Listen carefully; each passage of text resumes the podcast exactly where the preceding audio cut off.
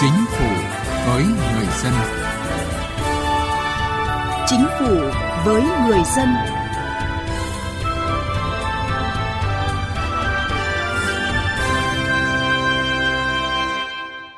Kính chào quý vị và các bạn. Thưa quý vị và các bạn, mặc dù dịch COVID-19 tác động nặng nề đến mọi mặt kinh tế xã hội của đất nước, song dưới sự chỉ đạo quyết liệt của chính phủ, thủ tướng chính phủ và các bộ ngành địa phương, tỷ lệ giải ngân vốn đầu tư công 8 tháng qua đã có sự chuyển biến tích cực. Với quyết tâm cao, chính phủ đặt ra mục tiêu phải nỗ lực phấn đấu để giải ngân 100% vốn đầu tư công kế hoạch năm 2020 và các năm trước chuyển sang. Chương trình Chính phủ với người dân hôm nay chúng tôi đề cập nội dung này. Trước hết mời quý vị và các bạn cùng nghe một số thông tin về chỉ đạo điều hành của chính phủ trong tuần qua. Thưa quý vị, Thủ tướng Chính phủ Nguyễn Xuân Phúc đã ký ban hành chỉ thị số 34 về tăng cường công tác quản lý hoạt động sản xuất kinh doanh nước sạch, bảo đảm cấp nước an toàn liên tục. Chỉ thị nêu rõ, nguồn nước, công trình cấp nước và quy trình sản xuất, truyền tải, cung cấp nước sạch phải được giám sát nghiêm ngặt, liên tục để bảo đảm nước sạch được cung cấp phục vụ đời sống sinh hoạt của nhân dân có chất lượng tốt nhất và tuyệt đối an toàn mọi hành vi xâm hại hành lang bảo vệ nguồn nước, vùng bảo hộ vệ sinh khu vực lấy nước sinh hoạt, công trình cấp nước, gây ô nhiễm nguồn nước, mất an toàn trong sản xuất, truyền tải, cung cấp nước sạch phải được xử lý nghiêm theo quy định của pháp luật. Thủ tướng Chính phủ đã phê duyệt đề án tuyên truyền về an toàn giao thông trên các phương tiện thông tin đại chúng và hệ thống thông tin cơ sở giai đoạn 2020-2025. Mục tiêu chung của đề án là đổi mới và nâng cao hiệu quả công tác tuyên truyền, phổ biến giáo dục pháp luật về an toàn giao thông, phòng chống tác hại của rượu bia phải thường xuyên liên tục, dễ tiếp cận và hiệu quả đối với từng đối tượng, phù hợp với truyền thống văn hóa bản sắc dân tộc, tôn giáo và phong tục tập quán tạo sự chuyển biến mạnh mẽ về nhận thức và ý thức chấp hành pháp luật về an toàn giao thông của các chủ thể tham gia giao thông, những người làm nhiệm vụ quản lý, xây dựng, duy tu các công trình hạ tầng giao thông, các hộ dân sinh sống hai bên các tuyến đường, những người quản lý điều hành giao thông, đặc biệt là các đối tượng trực tiếp điều khiển phương tiện giao thông đường bộ, đường sắt, đường thủy nội địa, hàng hải và các tổ chức cá nhân có liên quan đến hoạt động giao thông vận tải. Chính phủ ban hành Nghị định số 96 quy định xử phạt vi phạm hành chính trong lĩnh vực quản lý bảo vệ biên giới quốc gia. Theo đó, mức phạt tiền tối đa đối với hành vi vi phạm hành chính của cá nhân trong lĩnh vực quản lý bảo vệ biên giới quốc gia là 50 triệu đồng. Trường hợp tổ chức có hành vi vi phạm như của cá nhân thì mức phạt tiền bằng 2 lần mức phạt tiền đối với cá nhân. Chính phủ ban hành Nghị định số 99 quy định xử phạt vi phạm hành chính trong lĩnh vực dầu khí, kinh doanh xăng dầu và khí. Nghị định quy định đối với mỗi hành vi vi phạm hành chính trong lĩnh vực dầu khí, kinh doanh xăng dầu và khí, tổ chức cá nhân vi phạm phải chịu hình thức xử phạt chính là phạt tiền. Trong đó mức phạt tiền tối đa trong lĩnh vực thăm dò khai thác dầu khí là 1 tỷ đồng đối với cá nhân và 2 tỷ đồng đối với tổ chức. Chính phủ ban hành Nghị định số 94 quy định cơ chế chính sách ưu đãi đối với Trung tâm Đổi mới sáng tạo quốc gia. Theo đó, về cơ chế chính sách ưu đãi chung, nhà nước khuyến khích và có các cơ chế chính sách ưu đãi, hỗ trợ để tạo môi trường nghiên cứu và phát triển, đầu tư kinh doanh thuận lợi tối đa tại trung tâm nhằm thu hút nhân tài, chuyên gia trong và ngoài nước, các tập đoàn doanh nghiệp công nghệ lớn trong nước và từ các nước có trình độ công nghệ phát triển để thực hiện ý tưởng trên cơ sở khai thác tài sản trí tuệ, công nghệ, mô hình kinh doanh mới và có khả năng tăng trưởng nhanh. Từ chính sách đến cuộc sống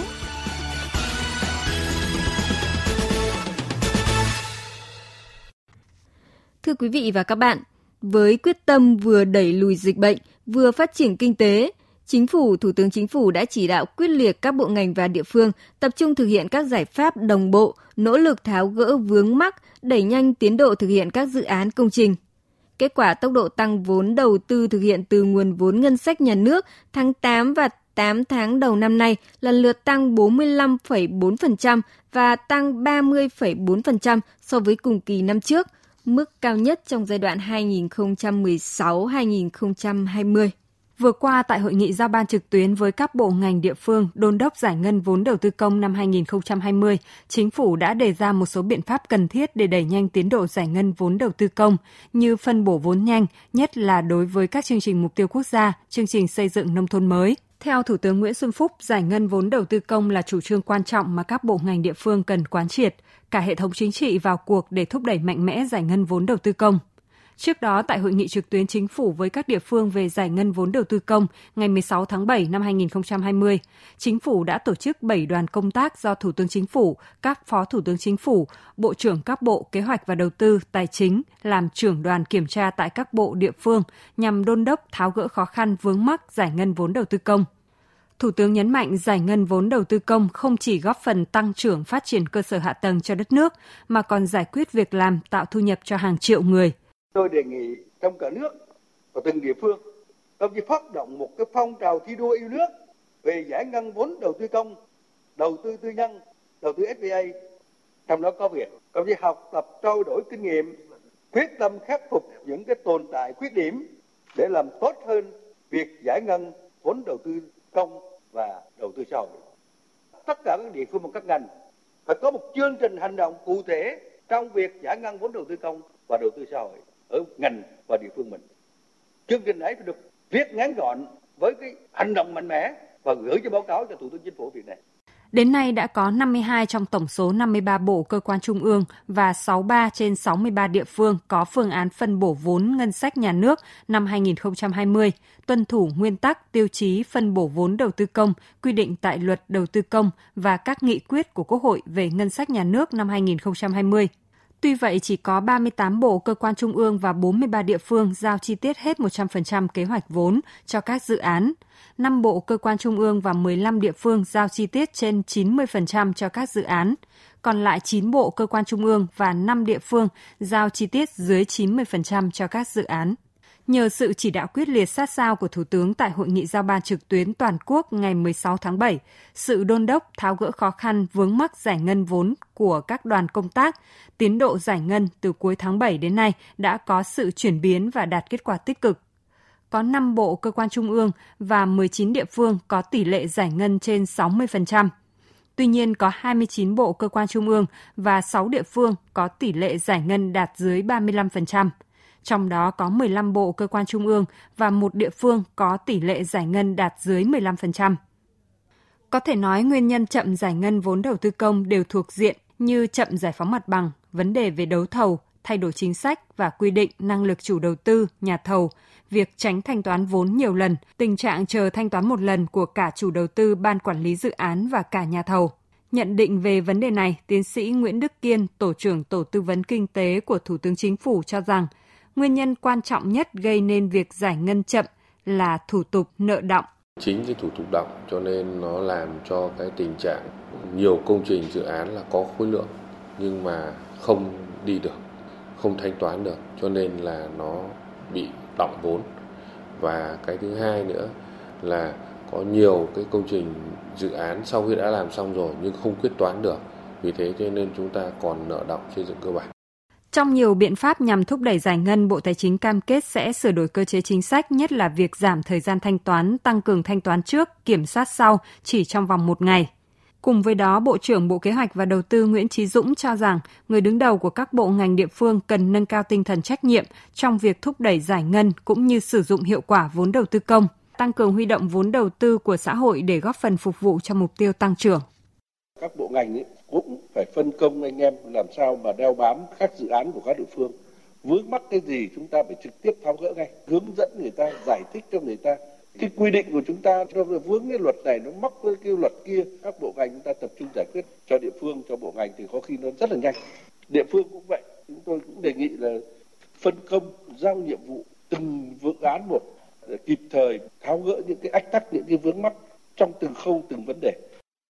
Thời gian qua đã xuất hiện nhiều cách làm mới, quyết tâm mới trong thúc đẩy giải ngân vốn đầu tư công như việc lãnh đạo cao nhất của địa phương đi từng công trình. Nhiều tỉnh ủy, thành ủy ban hành nghị quyết đã nêu cao vai trò của hệ thống chính trị, đặc biệt vai trò trách nhiệm của người đứng đầu, thường xuyên giao ban đôn đốc rồi chuyển vốn, chuyển chủ đầu tư, đưa ra những thế tài rất mạnh như là làm chậm thì không được tham gia đấu thầu công trình và không tham gia làm chủ đầu tư các công trình tiếp theo nhiều tỉnh, nhiều bộ làm rất tốt như Hưng Yên giải ngân đạt hơn 91%, Nghệ An 75%, Ninh Bình 73%, Liên minh Hợp tác xã 100%, Ngân hàng Chính sách Xã hội 99,47%, Bộ Nội vụ 62,85%.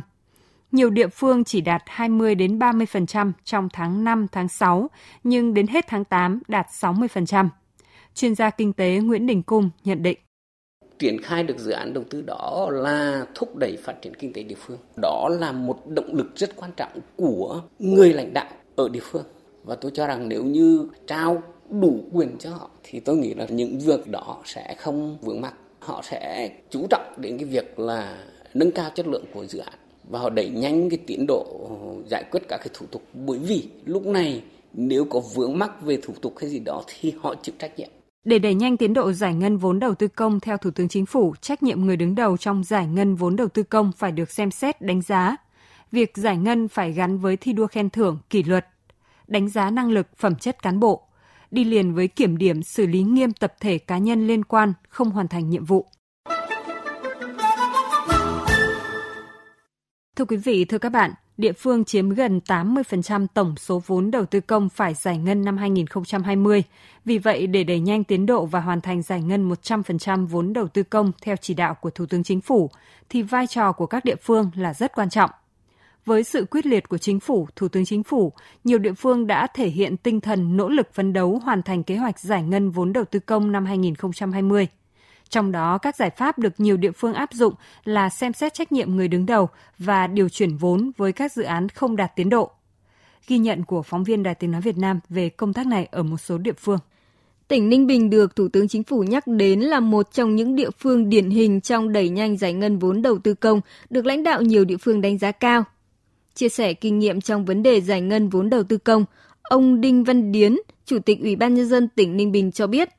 tỉnh tổ chức họp hội đồng nhân dân mỗi tháng một lần để điều chuyển vốn từ công trình này sang công trình khác, tập trung nhân vật lực đẩy nhanh tiến độ thi công các dự án công trình, yêu cầu các chủ dự án cam kết tiến độ thực hiện giải ngân và định kỳ hàng tuần báo cáo với Ủy ban nhân dân tỉnh, kịp thời khen thưởng biểu dương những nơi làm tốt, phê bình những nơi còn chậm và thông báo trên các phương tiện thông tin đại chúng. Ninh Bình cũng đã có cái dự án là điều chỉnh vốn sớm. Có nghĩa anh không làm được tôi chuyển ngay. Tạo ra áp lực cho nhau để mà làm. Với tỷ lệ giải ngân trên 80% vốn đầu tư theo kế hoạch trong nửa đầu năm nay, Tiền Giang là địa phương giải ngân cao nhất cả nước. Chủ tịch Ủy ban nhân dân tỉnh Tiền Giang, ông Lê Văn Hưởng cho biết, tỉnh áp dụng mô hình chủ tịch Ủy ban nhân dân tỉnh huyện tiếp công dân giải quyết khiếu nại kết hợp với công tác giải phóng mặt bằng.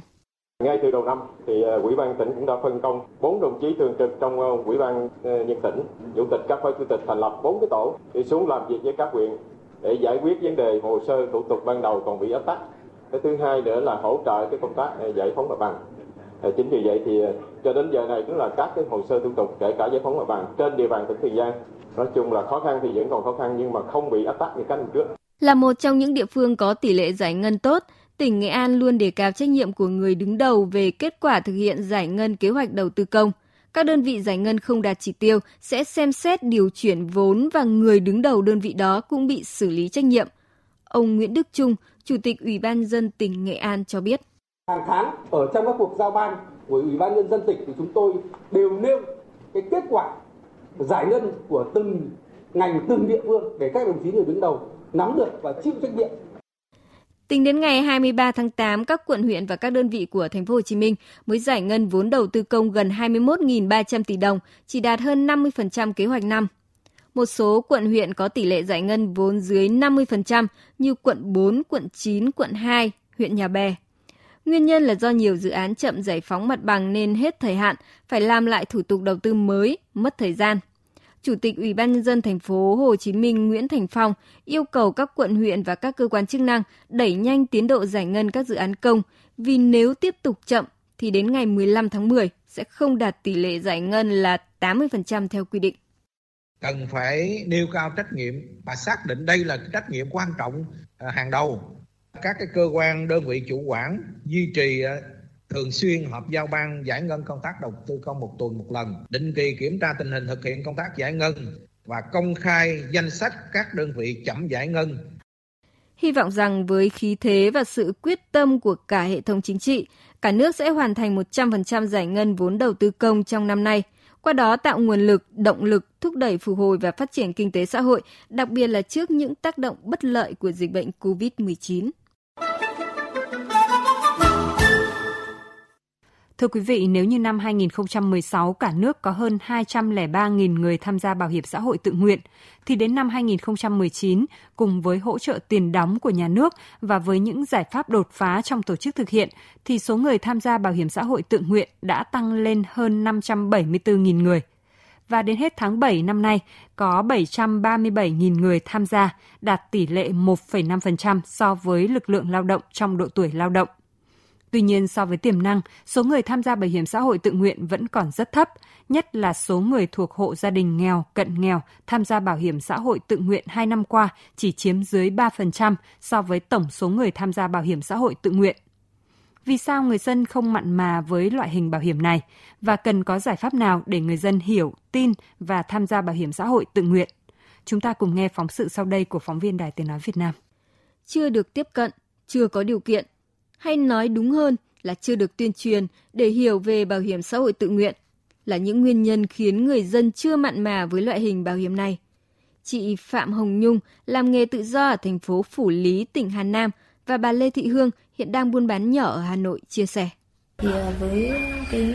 người làm nghề tự do của chúng tôi tất nhiên là cái chế độ này chúng ta cũng rất là mong muốn bởi à, về để đảm bảo cuộc sống sau này. Bây giờ cũng có khá là nhiều công ty với cả dịch vụ bảo hiểm thương mại à, cũng tiếp cận người dân rất là sát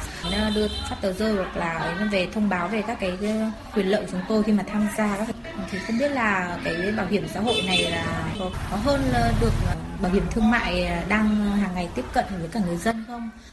Tôi ở quê đi ra đây nên là à, mức thu nhập nó không được ổn định nên chúng tôi không đủ điều kiện để à, mua bảo hiểm đấy. Tiền kiếm được nó gửi về cho con đóng học rồi là cái trang trải à, sinh hoạt hàng ngày.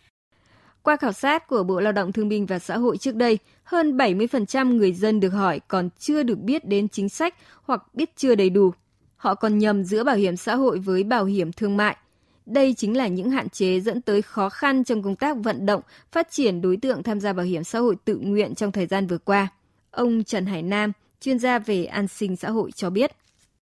Ờ, đúng là cái khó khăn trong cái tiếp cận các cái đối tượng tham gia tự nguyện khi mà đại bộ phận thì họ là cái đối tượng khu vực phi chính thức ờ, không có quan hệ lao động cái tính chất ờ, về tiền lương thu nhập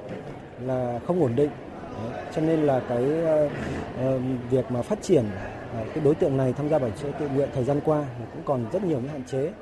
Về các giải pháp tăng độ bao phủ của bảo hiểm xã hội nói chung và bảo hiểm xã hội tự nguyện nói riêng, hướng tới mục tiêu bảo hiểm xã hội toàn dân, chuyên gia trong lĩnh vực này cho rằng, về ngắn hạn, ngành bảo hiểm xã hội cần tập trung nâng cao hiệu quả công tác thông tin tuyên truyền, giúp người dân hiểu rõ về lợi ích của chính sách an sinh xã hội mà Đảng, Nhà nước đang triển khai thực hiện – Bên cạnh đó, với những khó khăn do tác động của đại dịch COVID-19, cần ưu tiên các giải pháp sớm khôi phục nền kinh tế, phục hồi sản xuất của doanh nghiệp, từ đó tạo việc làm để phát triển đối tượng tham gia bảo hiểm xã hội bắt buộc. Với đối tượng lao động khu vực phi chính thức, trong khả năng nguồn lực của mình, các địa phương cũng có thể dành thêm gói chính sách hỗ trợ cho người dân gặp khó khăn cùng gói hỗ trợ chung của chính phủ nhằm giúp người dân sớm ổn định cuộc sống, qua đó giúp họ có điều kiện để duy trì và tham gia bảo hiểm xã hội tự nguyện. Còn theo Phó Giáo sư Giang Thanh Long, giảng viên cao cấp Viện Chính sách và Quản lý Trường Đại học Kinh tế Quốc dân, một trong những giải pháp để mở rộng sự tham gia của nhóm đối tượng này là các chính sách hỗ trợ về tài chính. Điều này giúp người dân có điều kiện tham gia một cách cụ thể và trực tiếp. Mức 10% hay 30% hấp dẫn hay chưa thì nó lại tùy thuộc vào nhóm đối tượng. Có những người thật sự là họ cần phải hỗ trợ 100%. Vâng. Có những người thì có thể có khi không cần hỗ trợ nhưng mà chỉ cần là chúng ta diễn giải cái chính sách cho họ thật thật rõ ràng và họ hoàn toàn có thể đóng góp được. Thế nên chính ở đây tôi muốn nói rằng là cái việc hỗ trợ là như thế nào thì cần phải có một cái sự giả soát rất là chặt chẽ của chính quyền địa phương phối hợp với cơ quan bảo hiểm xã hội ở các tỉnh để thấy rằng là à đây là cái nhóm này cần phải hỗ trợ cái mức này là, là phù hợp và họ sẵn sàng là họ có những đóng góp đối ứng để họ có thể tham gia vào hệ thống trong quá trình chúng tôi nghiên cứu chúng tôi rằng là cần phải xây dựng cái gói đóng góp linh hoạt có thể anh đóng góp 20 đồng, 30 đồng tùy năng lực của anh. Tương ứng với nó thì anh sẽ nhận cái gói này gói kia. Bảo hiểm xã hội Việt Nam cũng vừa ban hành công văn gửi Bộ Tài chính về việc đề nghị chính phủ tăng mức hỗ trợ tiền đóng cho người tham gia bảo hiểm xã hội tự nguyện. Theo đó, Bảo hiểm xã hội Việt Nam đề nghị Bộ Tài chính nghiên cứu trình chính phủ tăng mức hỗ trợ từ nhà nước cho người tham gia bảo hiểm xã hội tự nguyện, nhất là người thuộc hộ gia đình nghèo, cận nghèo, để nhiều người có đủ khả năng tham gia bảo hiểm xã hội tự nguyện. Chương trình Chính phủ với người dân xin kết thúc ở đây. Cảm ơn quý vị và các bạn đã quan tâm theo dõi.